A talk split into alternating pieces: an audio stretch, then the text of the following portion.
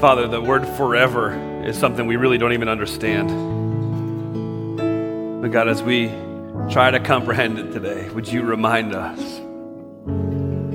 that as long as time will ever exist, it's your goodness, your kindness, and your mercy will outlast it. And we thank you for the goodness that we experience through your Son, Jesus Christ.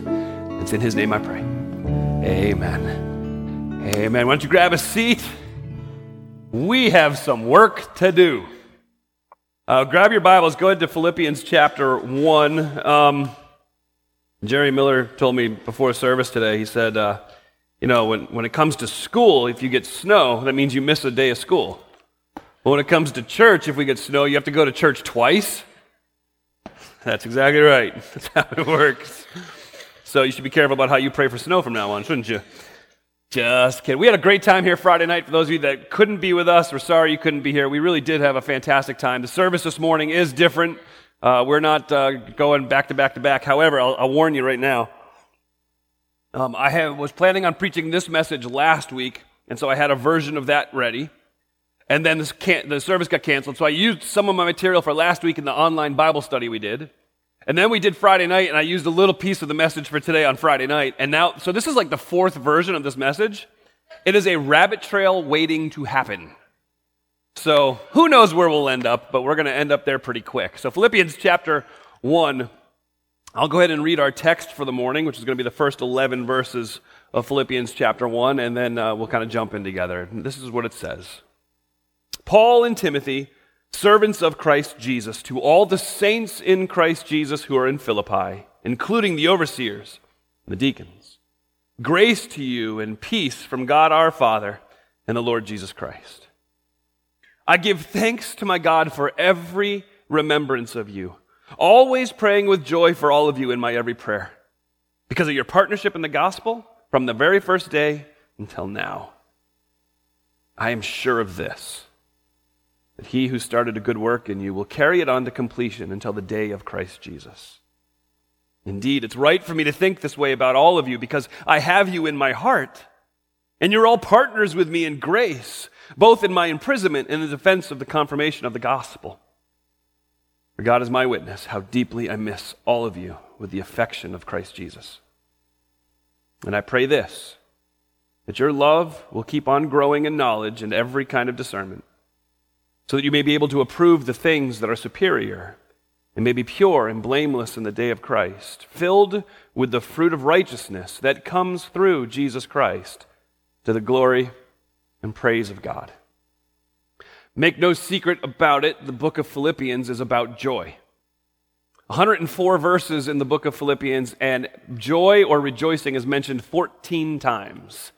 Paul is zooming in and, and, and narrowing his, his focus on the topic of joy as it relates to the Philippians. Now, now in order to understand what joy is, you, you, you kind of have to get a, a, biblical picture of joy. So there's two particular passages I'll throw up here in front of you out of Luke chapter 15. The first one has to do with the shepherd who loses his sheep.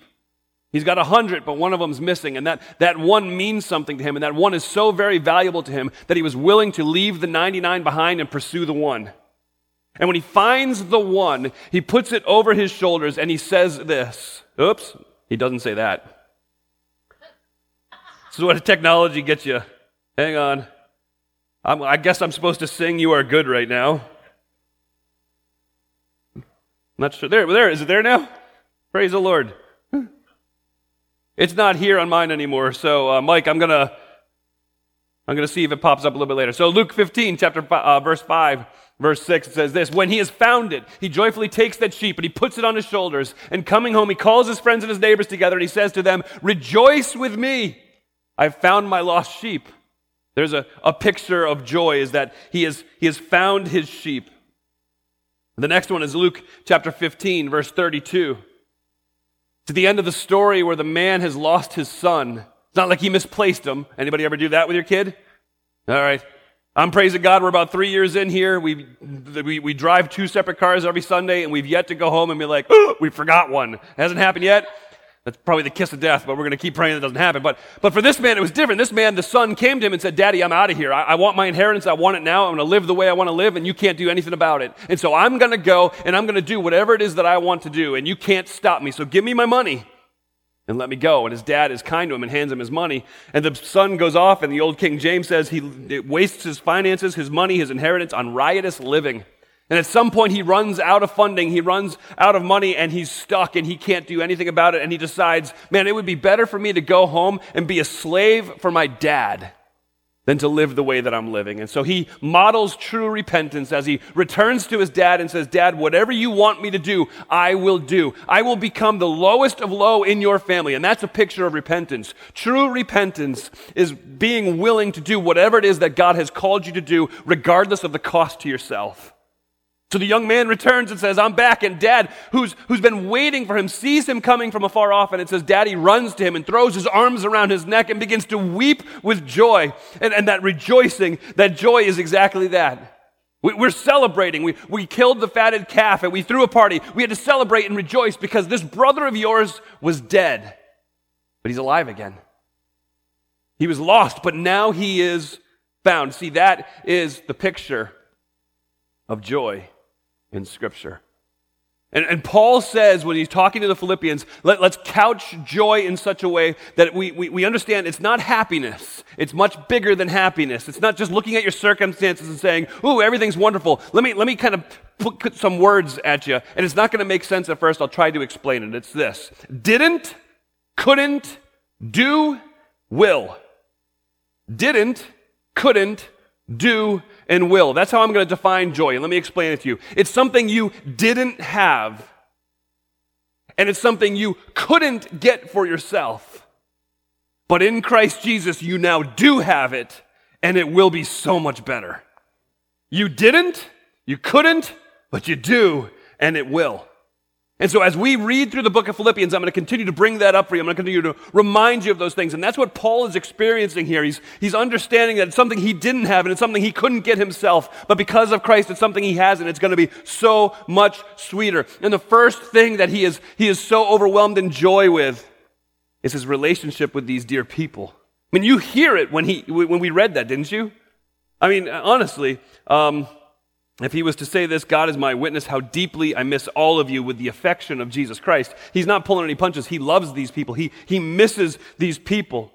He says, I give thanks to my God, verse 3, every time I remember you. I always pray with joy when I pray. When, when you come to mind, when you come up on my prayer list that day, I am filled full with this wonderful joy. It's like Paul is flipping through the yearbook of life. And every time he sees that picture, he says, Oh, that was good.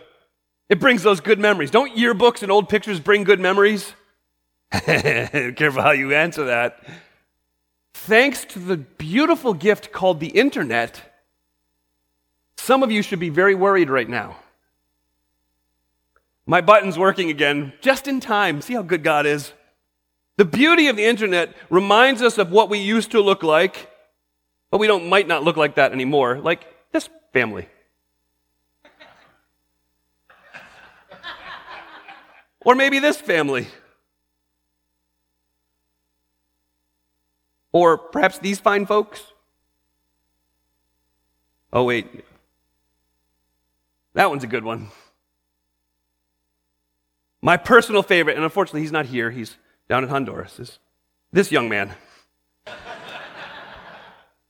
now, to be fair, looking at those pictures gives me great joy, but probably for a different reason.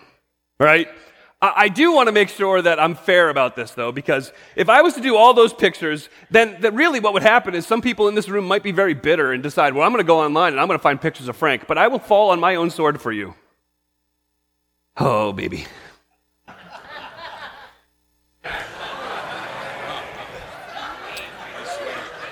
You like the purple pants and the sweater, huh?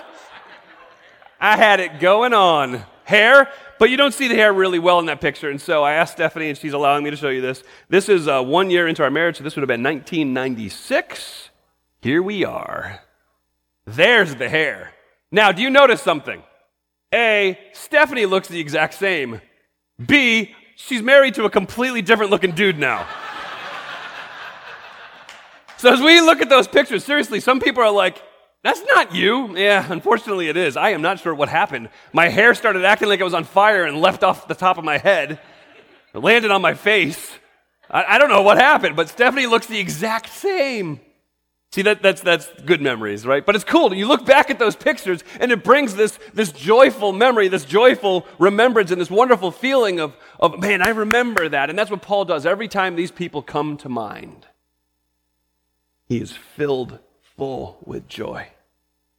Every time he thinks of Lydia, the seller of purple, the woman who, who was from, from Thyatira but living in Philippi, stories found in Acts chapter 16 she was the fashionista of the day. She lived there. She began her business. She was a CEO, and she had turned her back on the teaching of the day, the emperor worship of the day, the polytheism of the day, and instead was seeking God. And she was sitting under the constant reading of the law of God. And when Paul showed up and sat down at the side of the river with her and began to explain the glorious gospel of Jesus Christ, she listened, she repented of her sin, and she took Jesus as her own. Every time Lydia comes to mind, I am filled with joy. Maybe it's the, the little teenage demon possessed girl who followed Paul and Silas and Luke throughout the city and mocked them for everybody to hear, who, who, was, who was nagging them over and over again behind their back as they walked. And finally it says Paul gets greatly annoyed and he turns around. He doesn't reason with her, he just casts the demon out of her. And the very salvation she mocked is the salvation that delivers her. Every time I pray for that little girl, I'm filled with joy. Maybe it's the Philippian jailer. You know, after the demon was cast out of the young lady, her, her handlers who were making money off of her, her, her demon activity were really angry. And so they brought charges against Paul and Silas, and the people beat them and then threw them into jail, into the, the innermost parts of the dungeon. And the jailer was there. He was not a happy go lucky guy. He wasn't just wearing a nice uniform. He was one of the hardcore fellas, rough and tough. And when the earthquake came, he was brought to his knees. And when he found Paul and Silas still there, he was brought to his Savior. Every time I think of you, I'm filled with joy. Every time I pray for you, I'm filled with joy. Why?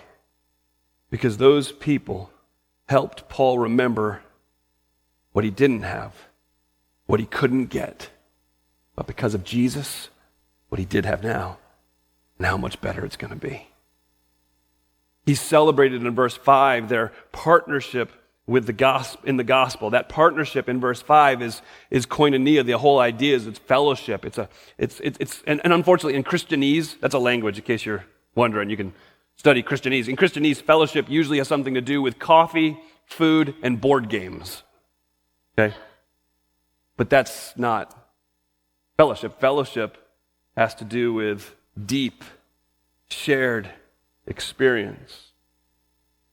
Fellowship is walking through difficulty with a friend or a loved one. Fellowship is when you experience trials and heartache. And you come out on the other side after seeing God's hand of provision and protection. And now you've got a relationship. Paul says, These people partnered with me in the gospel in that way. These people, in verse 7, reached out to Paul while he was in prison. These people, verse 7, they were willing to stand up and defend the gospel. And every time I think of these people, it fills me full with joy. So when he prays for them, when he remembers them, there's joy. But, but in this passage, I think something that we see even greater than that. Paul's greatest joy was wrapped up in the confidence he had in what Jesus had done, was doing, and was promising to do for them. You think about what, what did Jesus do for them? Jesus did this for them. He lived a perfect life that they couldn't have lived. He died the death that they should have died. And in so doing, in living the perfect life and dying for them, he canceled the record of debt that stood against them by nailing it to his cross. So, so he's filled full with joy as he thinks, Philippians, this is what Jesus Christ did for you. He canceled the record of your sin, past, present, and future. And so he's filled full with that joy. That's what he's done. What's he doing? And this is a beautiful verse in Philippians. It's one that, that many of us are, are overly familiar with, I think, in verse 6. I am convinced that he who started a good work in you will carry it on to the completion, the day of Jesus Christ. What's he doing? He's making you complete. See, you're being transformed. And just so you know, that's an act of God transforming you. Second, Second uh, Corinthians chapter 3 says it like this. It, it says it, it's like we, we go to the mirror and we gaze into the mirror when we gaze at God. It's like gazing in the mirror. And as we're gazing at God, slowly, moment by moment, over a period of time, from glory to glory, we're being transformed into the very image that we are gazing at being transformed into the, the very image of God. And just a little at a time, from glory to glory, He's completing us. That's a, that's a work of God, but we have a role to play in it. And your role to play in the transformation that God is bringing you to is, by ga- is to gaze at Him. And we do that by the careful and regular study of His Word. May, may, may I ask you a question? Do you study God's Word?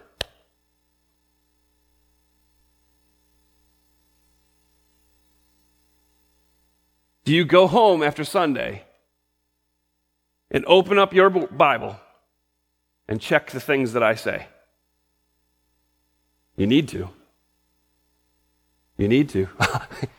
Here's a secret. I do. I'm like, oh, did I say that? No, you need to. You, you need to get your, your face in the Word. Do you check what you're reading with the, the Word of God? Do you, do you check what people are saying to you with the Word of God? Do you take time to let the Word of God dwell in you? Do you memorize it? Do you memorize it? Do you, do you spend time with it, filtering through you? If not, then it's no wonder you're not seeing yourself in the process of being made complete. Um, we want to turn the world upside down. It's impossible to do that if you're not regularly studying God's Word. We expect to turn the world upside down and have no effort on our own part. We expect to show up in the fireworks just to go off because we're there. As you gaze at His Word, He's going to continue that transformation in you. Now, that doesn't mean that as you're, as you're doing that, that you don't sin, that you don't stumble, that you don't struggle, but it does mean that you repent and you go running back to Jesus and you keep on running back to Jesus.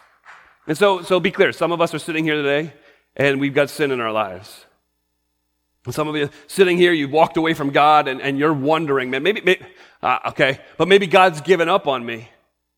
But God will not give up on you. Your relationship with Him is marked by grace.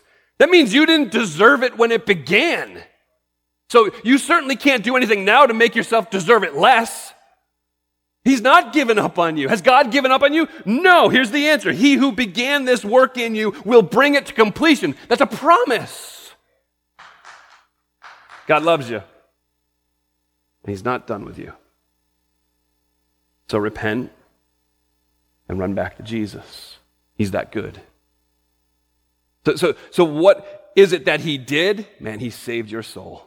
What is it that he's doing? He is completing this work in you. He's, he's transformed you. And what will he do? Oh, verse, that was a weird laugh. I apologize. A little creepy, wasn't it? Somehow I'm going to isolate that on the podcast and see if I can't use that as a ringtone. um, so what is he going to do? Verse, verse, verse uh, 9. As you're digging, as you're repenting, as you're returning to Him, your love will keep on growing in knowledge and every kind of discernment. Your love will keep growing in intellect and practicalities. And then one day, verse 10, you will prove the things are superior and maybe pure, and you will stand in the day of Christ, what? Pure and blameless. So, how can I, as a guilty sinner who's unrighteous, stand before a holy and righteous God and not be condemned to hell. How can that happen? God's perfect. I'm not perfect. God's good. I'm bad. God's sinless. I'm a sinner. God's righteous. I'm unrighteous. God's awesome. I am not. So, how can I possibly stand before God and expect anything but condemnation? Expect anything but wrath. Expect anything but hell. Let me tell you, it's not because of your tireless effort or your highly moral way of life. It's because of the righteousness of Christ being credited to your account. Righteousness comes through Jesus Christ. That's what it says right here. Righteousness that comes through Jesus Christ. God Himself who came into history and lived a life I cannot live and died the death I should have died and then rose again to bring the grace of salvation into my life that I could never afford. Jesus takes my sin and gives me his righteousness. There's, there's a theological term for that. We'll nerd out for all of three seconds. It's called imputation. The idea is it's credited to your account, it's reckoned to your account. Um, Martin Luther, the great um, Reformation theologian, said this is called the Great Exchange. 2 Corinthians 5, that more, many of us, most of us are familiar with, it, it, it explains it this way He became sin who knew no sin, that we might be made the righteousness of God in him. The picture is this when, when, when Jesus Christ was on my cross, my sin was placed on his shoulders and his righteousness was placed on mine. And I did nothing to deserve it. The act was completely his. That's the great exchange. So, so, how can I, as a guilty, unrighteous sinner, stand before a perfect and holy and just and righteous God and be declared righteous? Through Jesus Christ. Let me, if you fail to understand that, and you fail to comprehend that, then you are going to be trapped in something called religion. If you fail to understand that and fail to comprehend that, you're going to think that if you try harder and do better, then God will love you. You're going to think that your good, if your good deeds can somehow outweigh your bad deeds, if you can pay back for all those, uh, God, for all those times that you've messed up, then maybe, just maybe, God will love you. Man, get rid of the maybe. God loves you. You want a picture of it? Look at the cross. It's, it's not about all those things you do. It's Jesus. It's just Jesus. You give him your sin, he gives us his righteousness. So then you're, you're declared righteous in the sight of God purely by grace through the work of Jesus Christ. And, and I love what Paul says is when, when that happens, it results in, look at the end of verse 11, the glory and the praise of God. As a result, there is wonderful worship. And you get excited, you get passionate, you get to live a new life, you get to be a new person, you get new power, you get new joy, and it's all about grace and it's all about Jesus. And that's Paul's greatest joy. Paul's greatest joy is based on the unstoppable work of God's grace. It's based on didn't, couldn't, do, and will. It's based on I didn't have it. I couldn't get it myself, but because of Jesus Christ, I do, and it will be so much better. That should be your greatest joy, too. Is it? Let's pray. Father, thank you so much for your word. Thank you, Father, for your goodness to us. Thank you for your grace. Lord, we, we come to you uh, and fully admitting we are simply broken. And, and, and God, we have gotten in our own way more times than not. And, and Lord, you, you are trying to deliver us even from ourselves. Our sinfulness just rages up within us. Our, our nature is seen day by day. And Father, we want that nature to, to be transformed into the image of your Son, Jesus Christ. So, God, give us the passion and desire we need to gaze at you and moment by moment, from, from glory to glory, to be transformed into the image of your Son, Jesus Christ. And Lord, for the one who's here today who thought religion was the answer, God, I pray you would soften their hearts and cause them to realize it's not religion, it's Jesus. And God, would they yield their hearts and their lives to you? By, by, by, agreeing with what you say about them, that they are a sinner and they can't do anything to save themselves. But God loved us so much, He gave us His Son, Jesus Christ, who died for us while we were still sinners. He took our sin to that cross and He was buried in that tomb. But on that third day, He was raised to life, confirming for us forever that our sin has been canceled. God, with the one here today who has never confessed that they need that Savior, do just that. And may your great name be praised. It's in Jesus' great name I pray. Amen.